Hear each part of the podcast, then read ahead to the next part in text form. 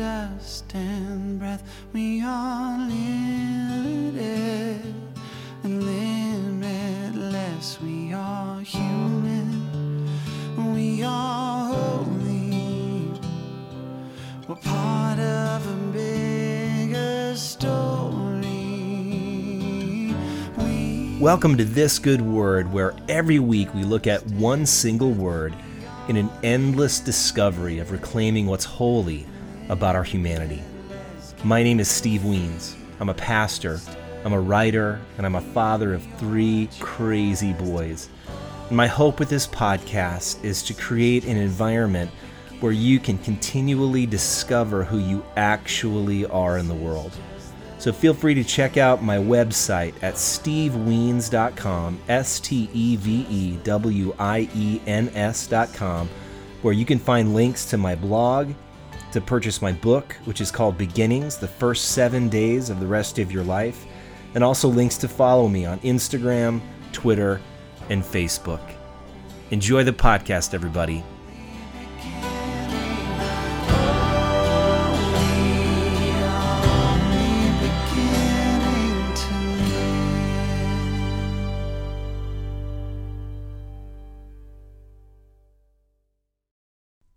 Oh, you guys, episode 38 Masculinity with Nate Pyle. Nate wrote a book called Man Enough. It came out last fall and it is so good. Such a great picture of Jesus shaped masculinity. I love the book and I've really come to love Nate. He's become a friend uh, that we journey together on this uh, rocky landscape of being first time authors that are trying to make our way in the world. And so you're going to love this conversation. Nate is a fantastic writer, but what I found is he's he's very he's unbelievably articulate about his own journey and why he wrote this book and what's behind it. So enjoy this conversation and then go out and buy the book. Uh, even if you're not male, you're going to want to get this book. It's going to help you understand if you're a mom of sons. It's going to help you understand sons. If you're uh, a grandma, whatever it is, uh, if you're a spouse, it's going to help you understand your husband more. So get into it. It's amazing. Nate Pyle. Nate, how are you, my friend? I'm doing really well. How you doing, Steve? Oh man, I'm good. Uh, I, you know, I'm going to dive right in because I was thinking, I was trying to remember when we met, uh, and of course, we've never been face to face. We've just Right. chatted. We've talked on the phone a few times. We've emailed many times, texted many times. But I remembered when we met, and it was because a couple of your blogs had really taken off. They they'd gone absolutely viral Yep. and it was it was right around the time that a couple of mine kind of went crazy and i think we have a similar story in that in that we had this blog that we were writing faithful in then all of a sudden boom and it's like our website wasn't working and Yeah, we're crashing all over the place. crashing and crazy comments and what do you do? And so we met when you reached out and just kind of said um, hey you know like sort of how do you how do you navigate this this new level? And i was like i don't know. Um, you know get your blog back going again like talk to your web people. Uh, but then it started a, a friendship uh, where and then you published your book man enough uh, just a couple months at, before i published my book. And so we had a really sweet back and forth uh, going together. But what i wanted to ask you is was was when you your blog started to go crazy was that about when you decided to write a book or did you always have this idea for man enough in your mind? Yeah. So I'll take that apart because I did not always have the idea for Man Enough, okay but I did have a desire to write a book.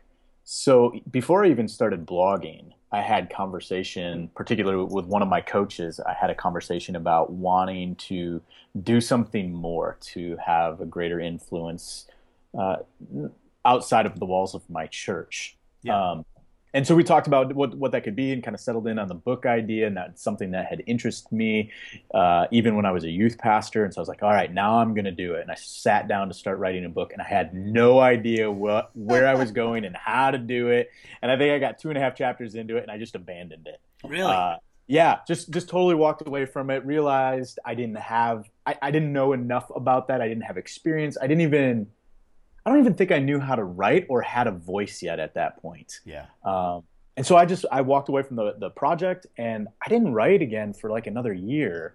And then I started a blog just to help me solidify some learning that I was doing in a in a learning community that I was a part of. Yep. And I figured, hey, if I write it out, that will help me get clear, and if I put it on a blog, it'll be it'll be some accountability to make sure it's clear enough for other people. And that's how I started writing and uh, and, and putting it out on the blog. And from there, it it it shifted and moved. So I started out as I'm going to be the pastor who's writing about leadership Yeah. because there's not enough of those. and uh, and then it and then it morphed uh, through some experiences and stuff, and it's kind of become what it is, which is just me learning and wrestling with my faith. Yeah, and it's beautiful. You're such a good writer, and I think one of the one of the first blogs I read was I think that blog that went crazy, which was about I think it was a letter to your son. And now forget me if I'm wrong, but I think it was a letter to your son about basically not dressing down women. I mean, it was a Yeah. different, right? It was a different way of looking at this crazy, um, what a lot of people call, you know, this masculine thing, but that isn't Right. really. Yeah, so that was actually the second one that went viral, but that's that one.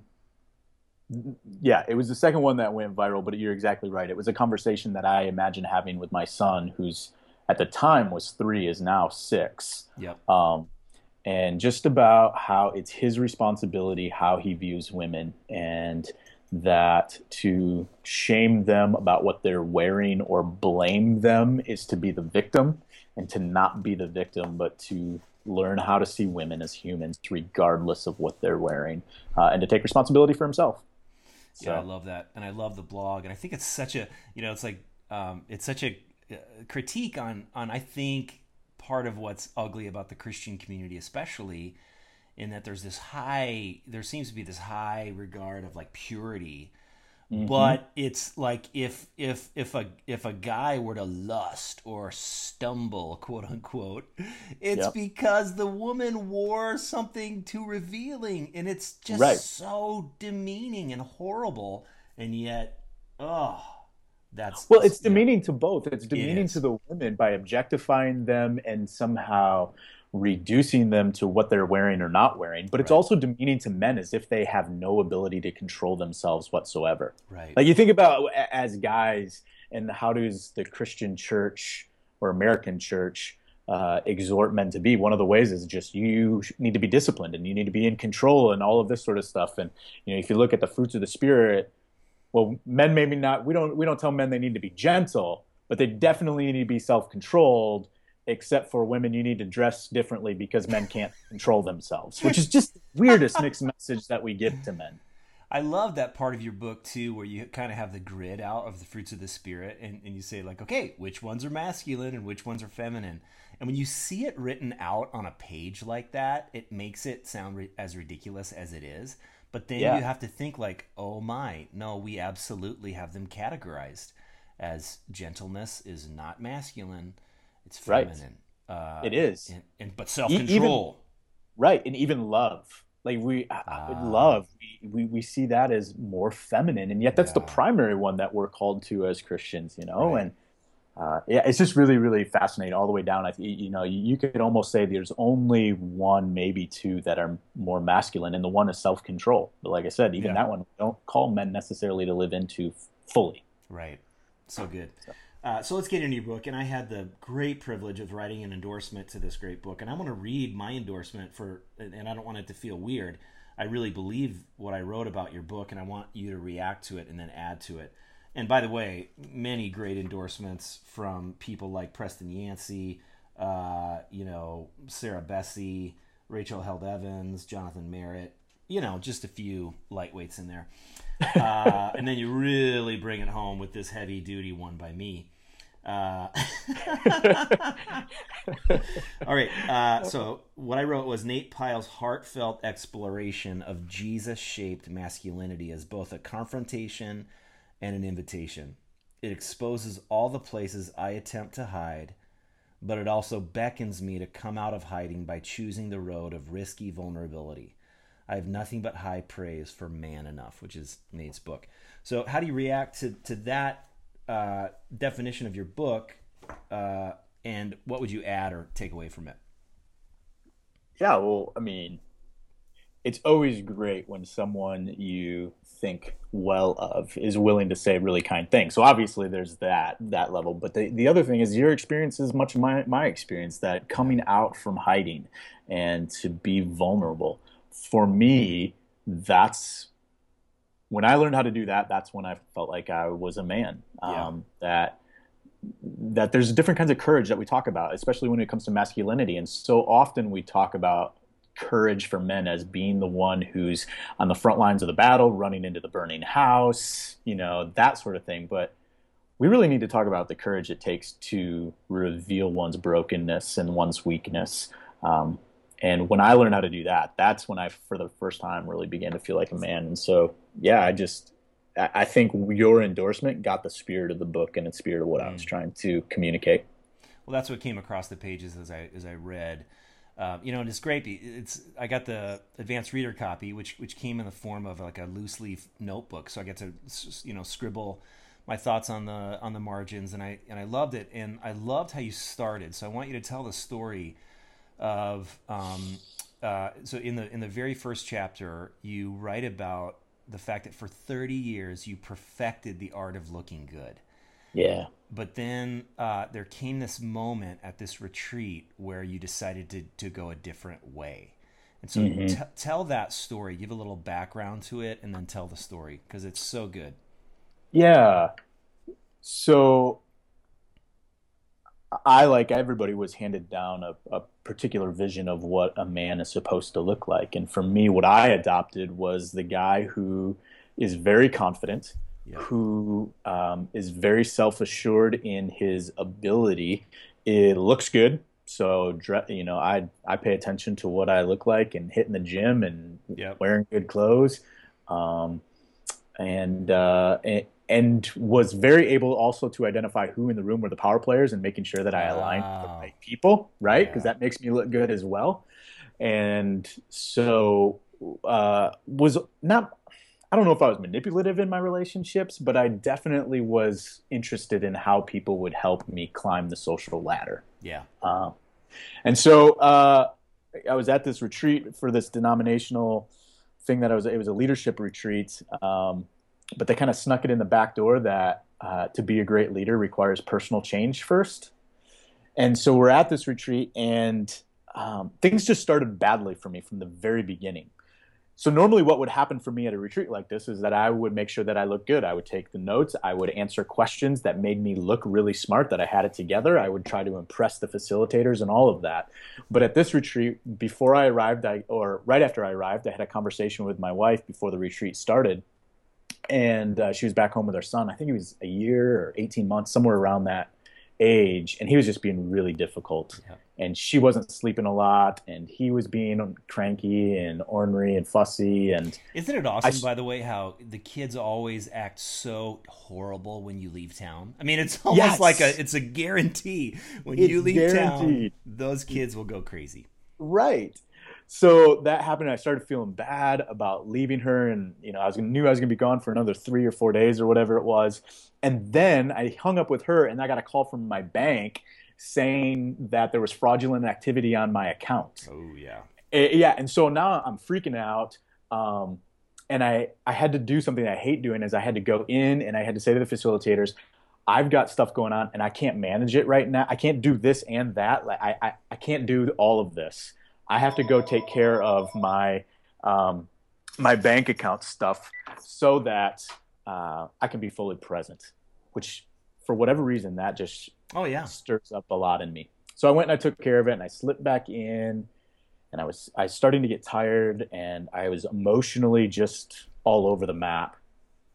And God used that that throughout the week uh, my defenses were down and I couldn't play the part that I normally played. And this growing sense of I I became aware of this growing sense of loneliness yeah within myself, which uh, again, I, I never really felt that, and people genuinely like me because I put forth a really good image. Um, and at the end of the retreat, they had this time where we could go and we could share with someone what we were learning and what we were experiencing and seeing. And so I went to a man named Jim, and I said to him, uh, "You know, I, I don't know that I have a lot other than this sense of loneliness." And he said, "Well, why do you think that is?" And I said, "Well, maybe because people don't really get to see who I am." He's like, "Well, why is that?" And I said, "Well, I I don't share it with them." Well, why don't you share it with them? And um, I said, well, I'm afraid that if I share people with people who I really am, that they'll ultimately reject me. Yeah. And then he asked a question that you know great spiritual uh, uh, counselors do is he just twisted it just enough and he said, where else does that show up in your life? Yeah. And I knew immediately, but I didn't want to say it in, in you know you're a pastor and I wanted to look good and all of this, and so uh, but I knew it, and it was in my relationship with God that I don't let God see all of who I am. I mean, He does, but I don't yeah. bring that to Him uh, because ultimately I'm afraid that He's going to reject me. Yeah. And this was the first time in my life that I got present to the fact that when you get beyond my cognitive beliefs, my functional way of relating to God was a fear that He is going to reject me. And I, I, I lost it. I just I broke down and then and then and then uh, Jim looked at me and he said, "You know, I've known you for two years, and right now I feel closer to you than I ever have before." Wow. and I was just like, "What? Like this? That made no sense to me whatsoever. I had no." Uh, no categories for that because I always believed that I had to look good in order for people to accept me. Totally. And then he, and then he said, "Where do you think this comes from? Where do you think this fear of rejection comes from?" And I was able to trace it back to middle school because all wounds happen in middle school. And then, uh, uh, and uh, he said this to me is the weirdest thing. He said, "If you are willing to live out of your true self, you will stop feeling like a 13 year old boy." Wow. And I and, and internally, my first response was, "That is a bunch of psycho babble. Like, no way." But I made a commitment to try to live out of my true self and to be real with people and honest with people. And he was absolutely right. That's that's when I learned how to. That's when I felt like a man. I didn't feel like a kid uh, trying to prove myself anymore. So there you go. That's the that's the story. No, that's a beautiful story, uh, and it's right there in the beginning. So it sort of sets the t- it does set the tone for the book. And um, so, uh, in what ways do you you know you're a pastor, you're a friend, uh, you gather around other dads and other people. In what ways do you see men hiding? In what ways do you see typically men take the um, uh, hide instead of showing their true selves? Yeah, I think that we as men are always a little insecure about our status in the eyes of other men. Yes. Um, and so there's this natural competitiveness that happens between us. And it, it it's often fun and uh, sometimes joking. But if you're paying attention to it it's all these little you know these these questions about status. Yeah. who's who's the top dog in the group? Who's the who's the alpha male? Who's who's the guy that always gets picked on? Who's the outsider? All of that sort of stuff that's always going on. And i think that the insecurity we feel around other guys do they think i'm a man have I done enough to win their approval uh, as as a husband, as a father, as just a, a good old American man, or whatever whatever it is? I think that insecurity causes that competitiveness, and we hide behind that. Uh, if if I had to pick something, that's it. So, or maybe another way to say it is, we're constantly uh, hiding behind the need to prove ourselves. Yeah, I would agree. The need to perform the yep. need to um, prove that we're just a little better than. In fact, it brings up a memory I have. So I was a sophomore in high school. I was in the locker room, of course, mm-hmm. uh, and our basketball team was getting ready, getting changed for a game. And one of the seniors, he stops the conversation. He goes, "Okay, everyone, I want you to go around and tell how many girls you've you've slept with. You know, um, go around." And it's yep. like oh my gosh. And then and i can't remember what i said but it was it was it was zero. I mean it was zero.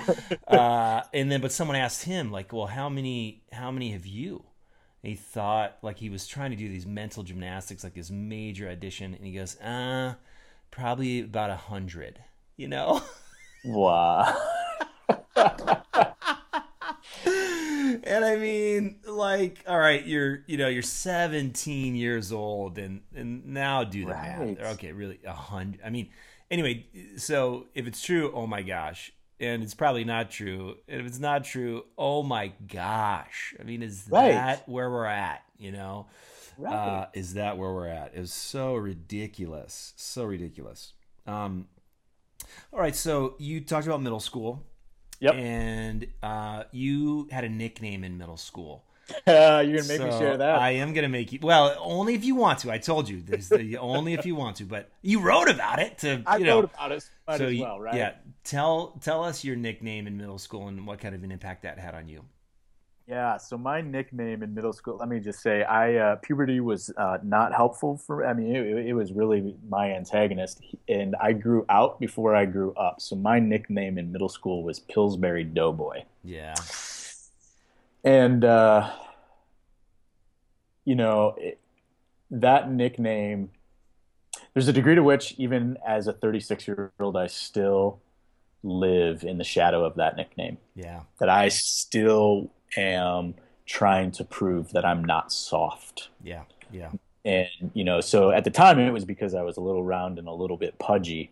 Uh, but it became something that was symbolic of soft emotionally, soft in terms of uh, uh, soft in the eyes of other guys, even if I wasn't. Um, you know, I have memories of playing basketball in seventh grade, and even though I wasn't the quickest guy, I was a pretty decent outside shot. And I remember this one time I had a breakaway, and I'm going down court, and I get, I jump to, I go up to do the layup. So I'm, you know, six inches in the air because that's my vertical. I'm a white guy, and uh, six inches up in the air, and somebody pushed me from behind, and I go while I'm in the air, and I go flying into the bleachers. And as I'm just like writhing in pain because my back smashed up against the the edges of one of the seats, he stood over. Uh, the guy who pushed me stood over me and said, "There's no way the Pillsbury Doughboy is going to score on me like that." Oh, And there's just- my gosh. Yeah. And so there's this.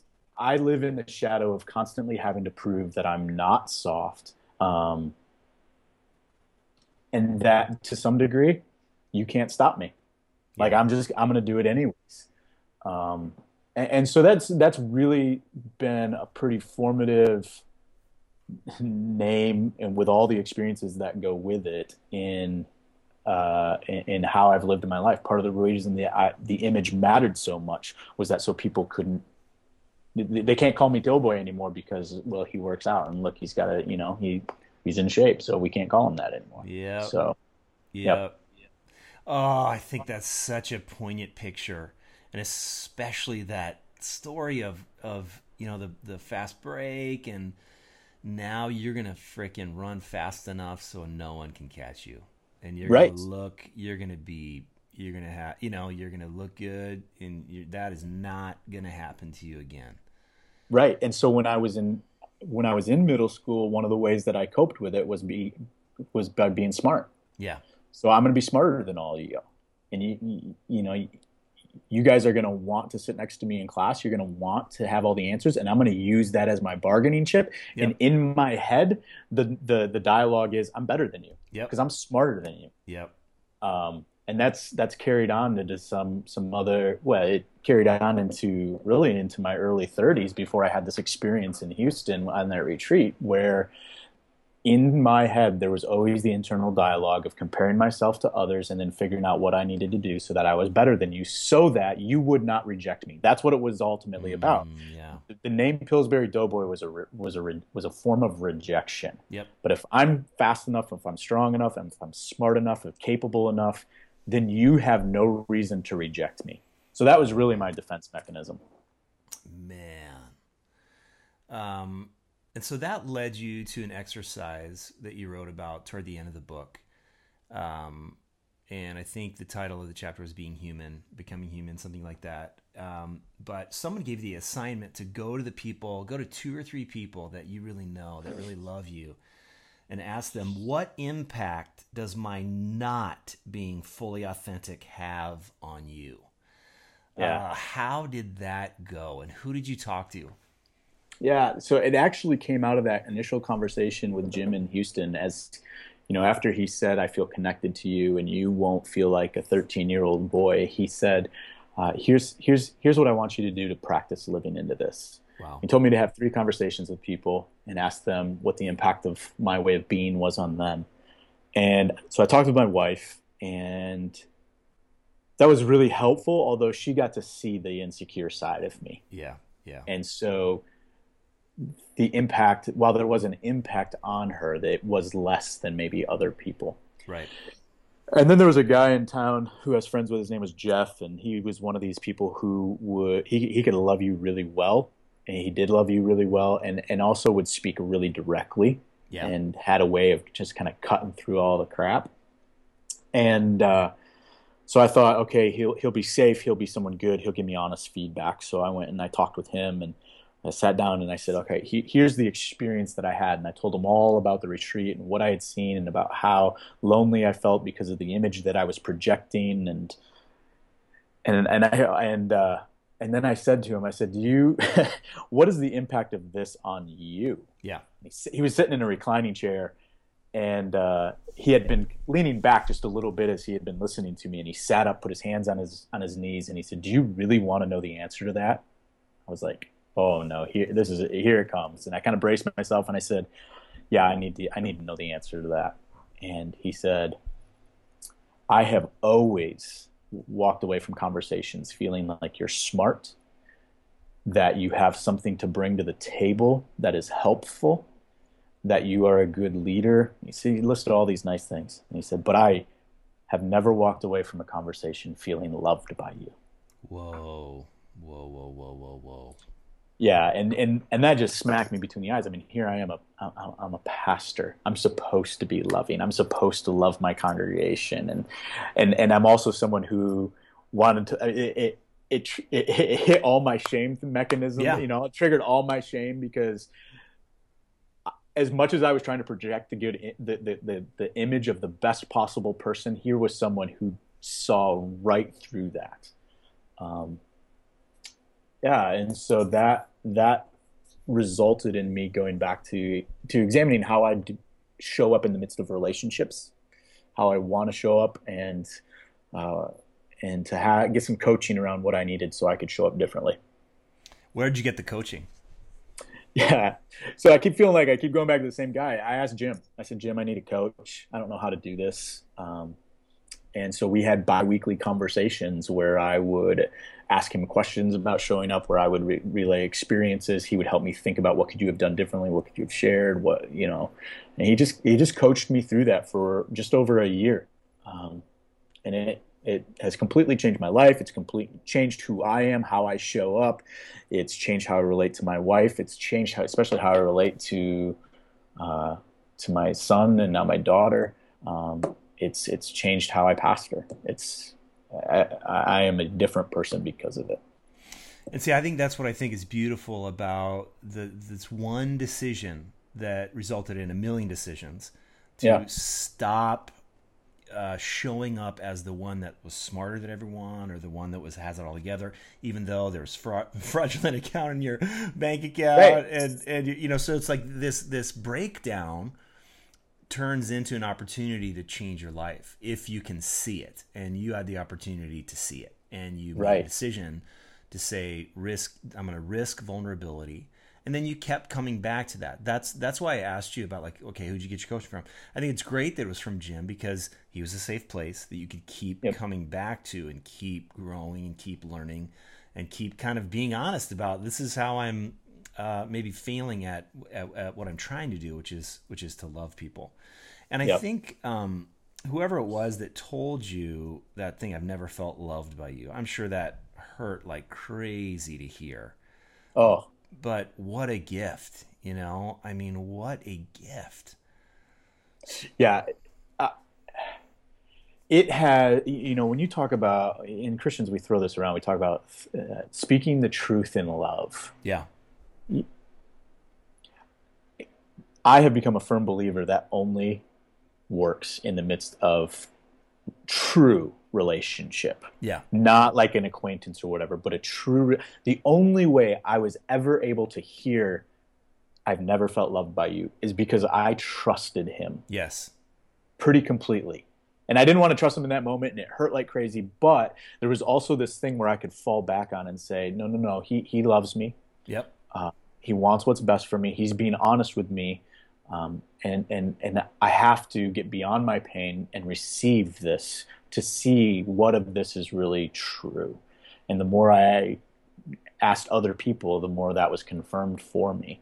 Um, but that's the whole idea of speaking the truth in love, like to culture or to a group of people. No, no, no, no, no. That's got. That can only happen in the midst of really, truly trusting relationships. Yes, I could not agree more, and that's why I think when you get a weird, uh, even if it has some truth to it, when you get a weird ding from someone that you're not in relationship with, if it comes through email or even there's a number of different ways this can come at you as a pastor right. or really anything. That's why it feels so slimy because it isn't in relationship.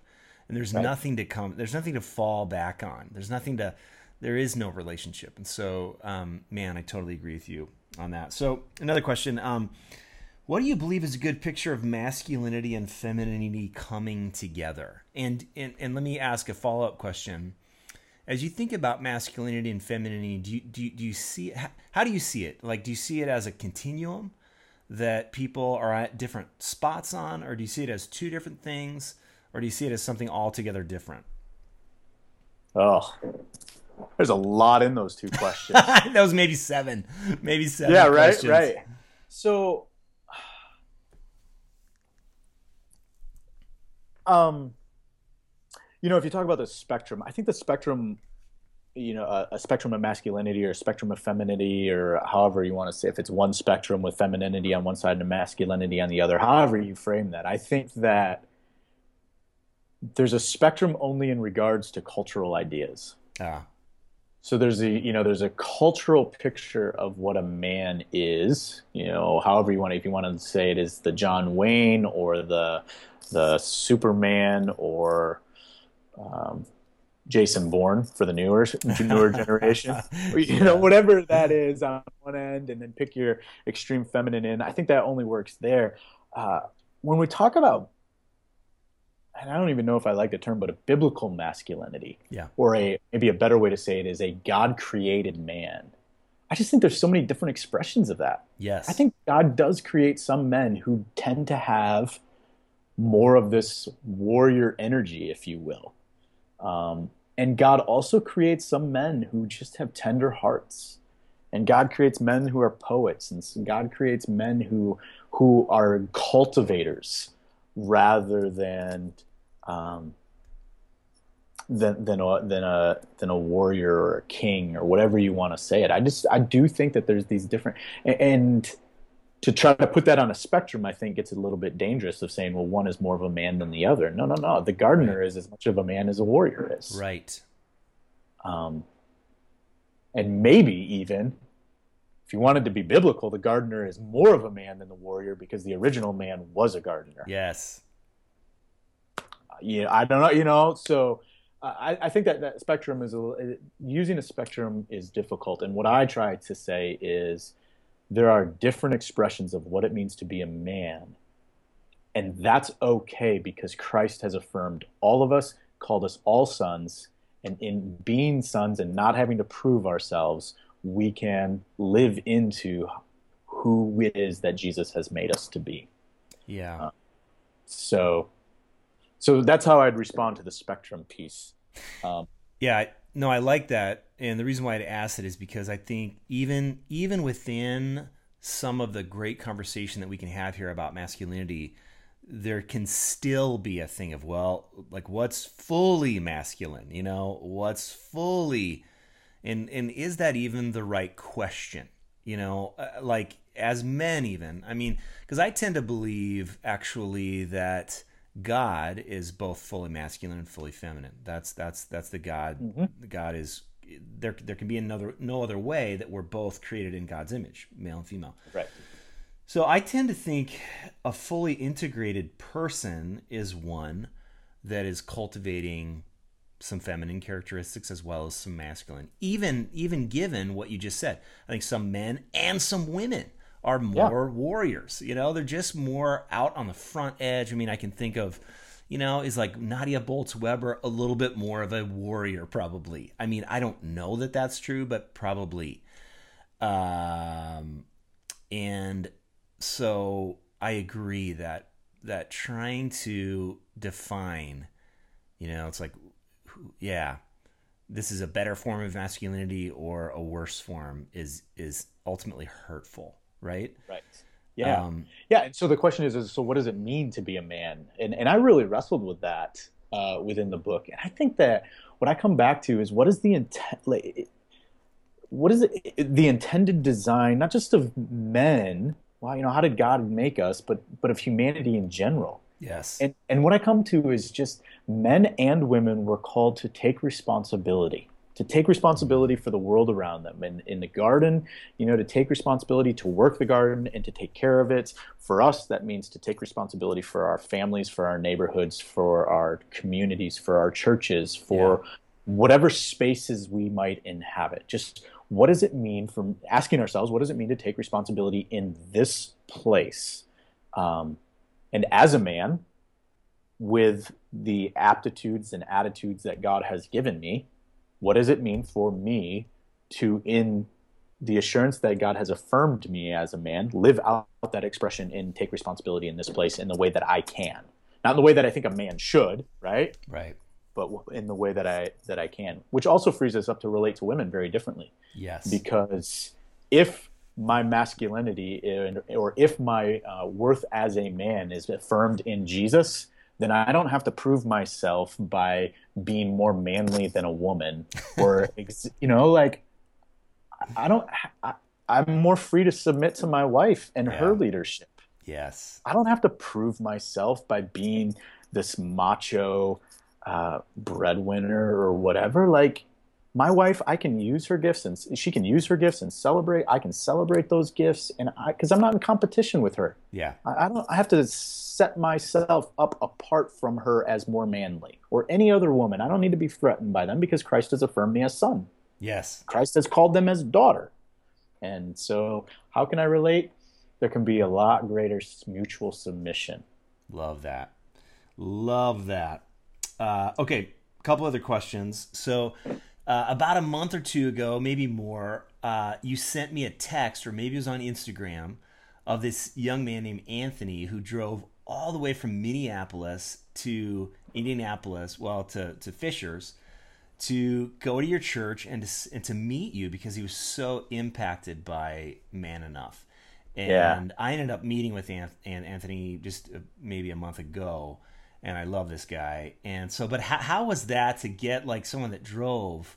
I don't know how far that is, twelve hours or eight hours, something like that. Yeah, it's like 12 hours. 12 hours uh, to meet you and to say thank you for writing a book that really I think he needed to read and it sounds like has really changed his life.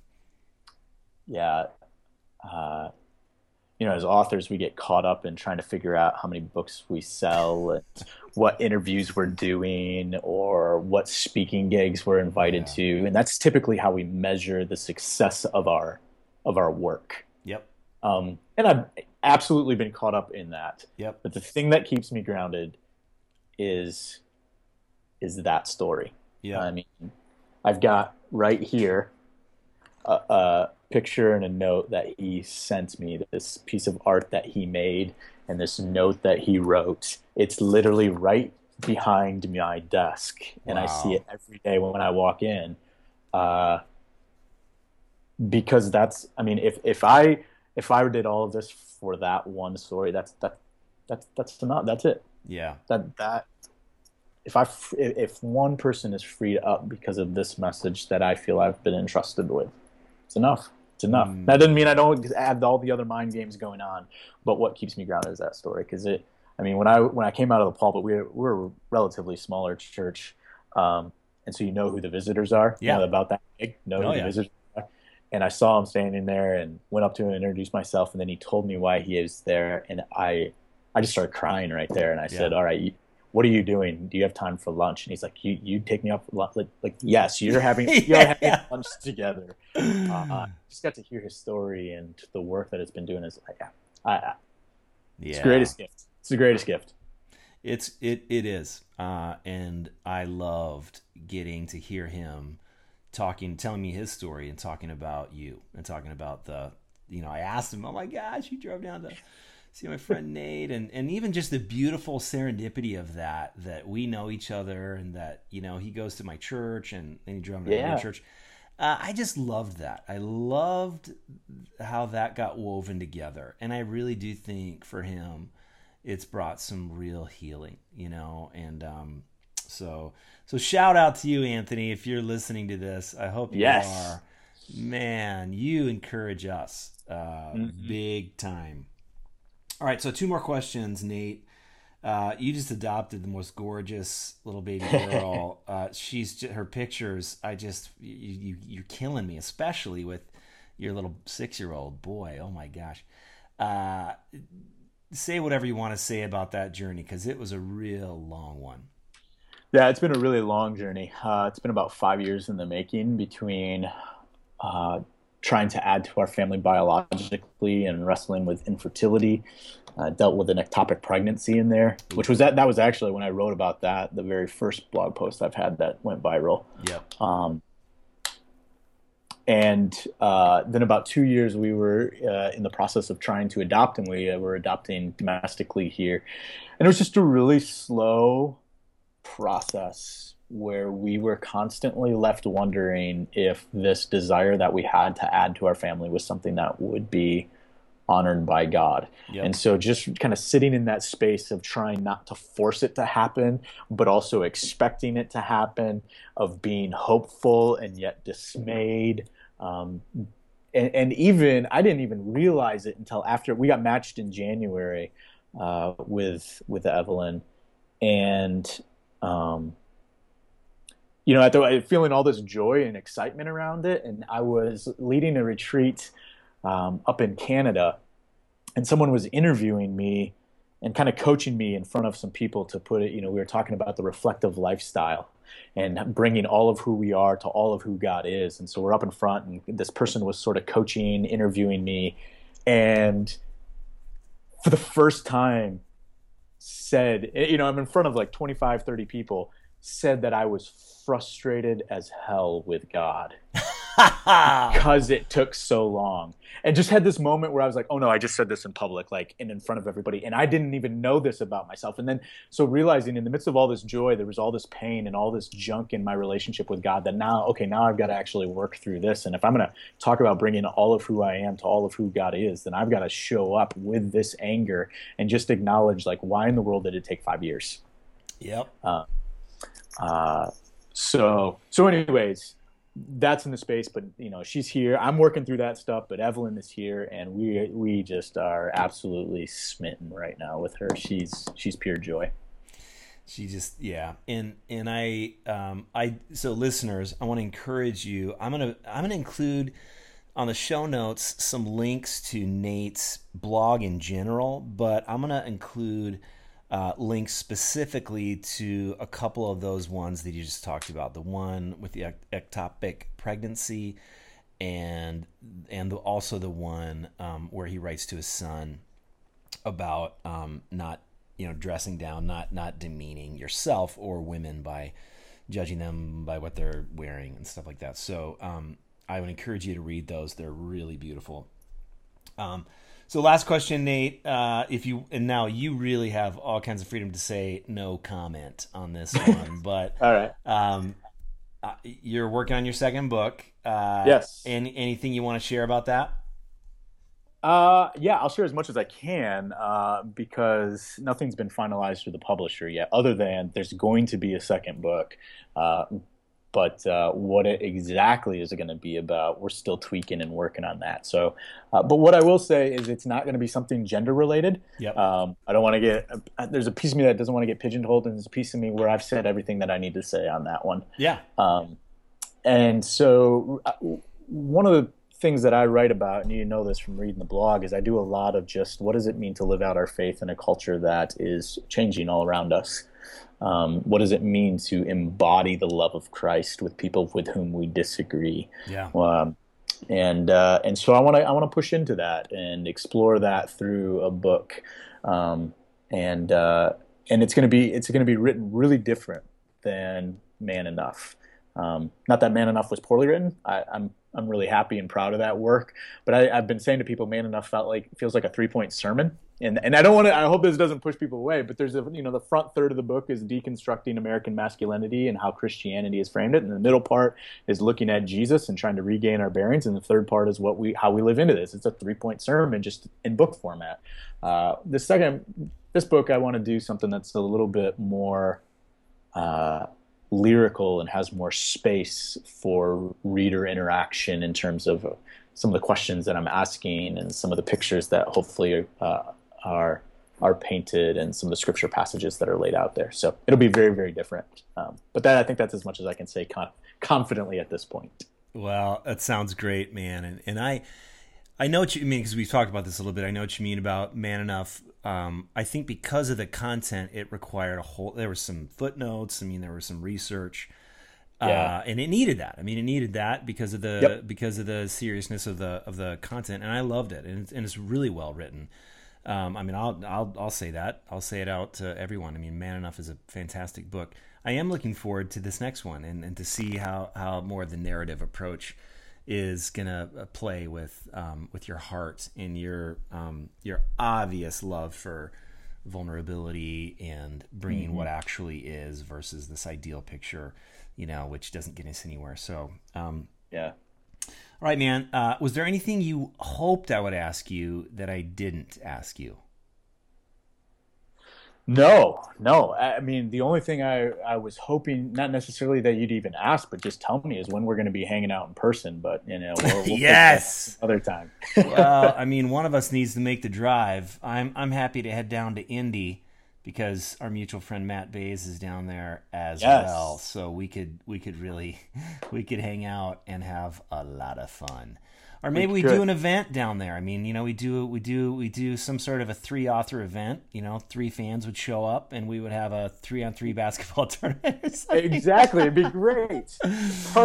oh gosh, I, I I I can't wait to meet you face to face, man. I feel like. um uh, we even, you know, just the conversation we had last week. Nate and I had a conversation last week or two weeks ago just about what it means to publish and there's there's just a lot of weirdness in that. There's some really beautiful parts of it like what we shared with the story with anthony and i have some stories like that as as, as, well but um, and i've talked about this on the podcast too. Uh, there's just some darkness there too and it, it sort of it sort of unearths some ugliness in terms of ego and comparison and the very same things that you talked about, Nate. To be quite honest, I mean, comparison and and you know, mm-hmm. am I better or am I worse and all that stuff. So, um, your book also helps me, and just your friendship helps me to stay rooted in what's real, not in what's illusory. Because Amazon sales rank, that's all illusory. Uh, it's, it yeah. all changes. It's all, and that's a scarcity model of thinking. Yeah, Whereas, exactly. you know, relationship and impact can only be really measured uh, on you know on a 10 20 30 year scale anyway i think probably and life by life. So you're helping me really lean into that nate and i appreciate that man. Well thanks man. I appreciate it and i just appreciate you and your friendship and uh, yeah that we get to walk this this journey a little bit together it's been it's been a real joy. Yeah first books at about the same time second books will be about the same time uh, it's it's a huge it's a huge gift. So um, I end the podcast every week by saying our little this you know this good word has kind of a mantra, and it's we are dust and breath, we are limited and limitless, we are human and holy, and we're in it together. So mm. and welcome to the community, Nate. Uh, and uh, thanks so much for sharing with us your wisdom. Again, everybody, I'll share all the all the links on the show notes, and that's at stevewiens.com slash blog. You can find it. Um, eh, just search Nate Pyle or search This Good Word, and and you'll find it. And I'll put uh, the links to some of his most read blog posts, as well as how to follow him on Instagram and Twitter and Facebook and uh, of course links where you can buy his book and you can get it on amazon you can get it Barnes and Noble. You can get it anywhere you buy books. So, yep. All right. Thanks, Nate, man. Peace to you, Thank you, Steve. All right. Thank you. Bye-bye. Bye.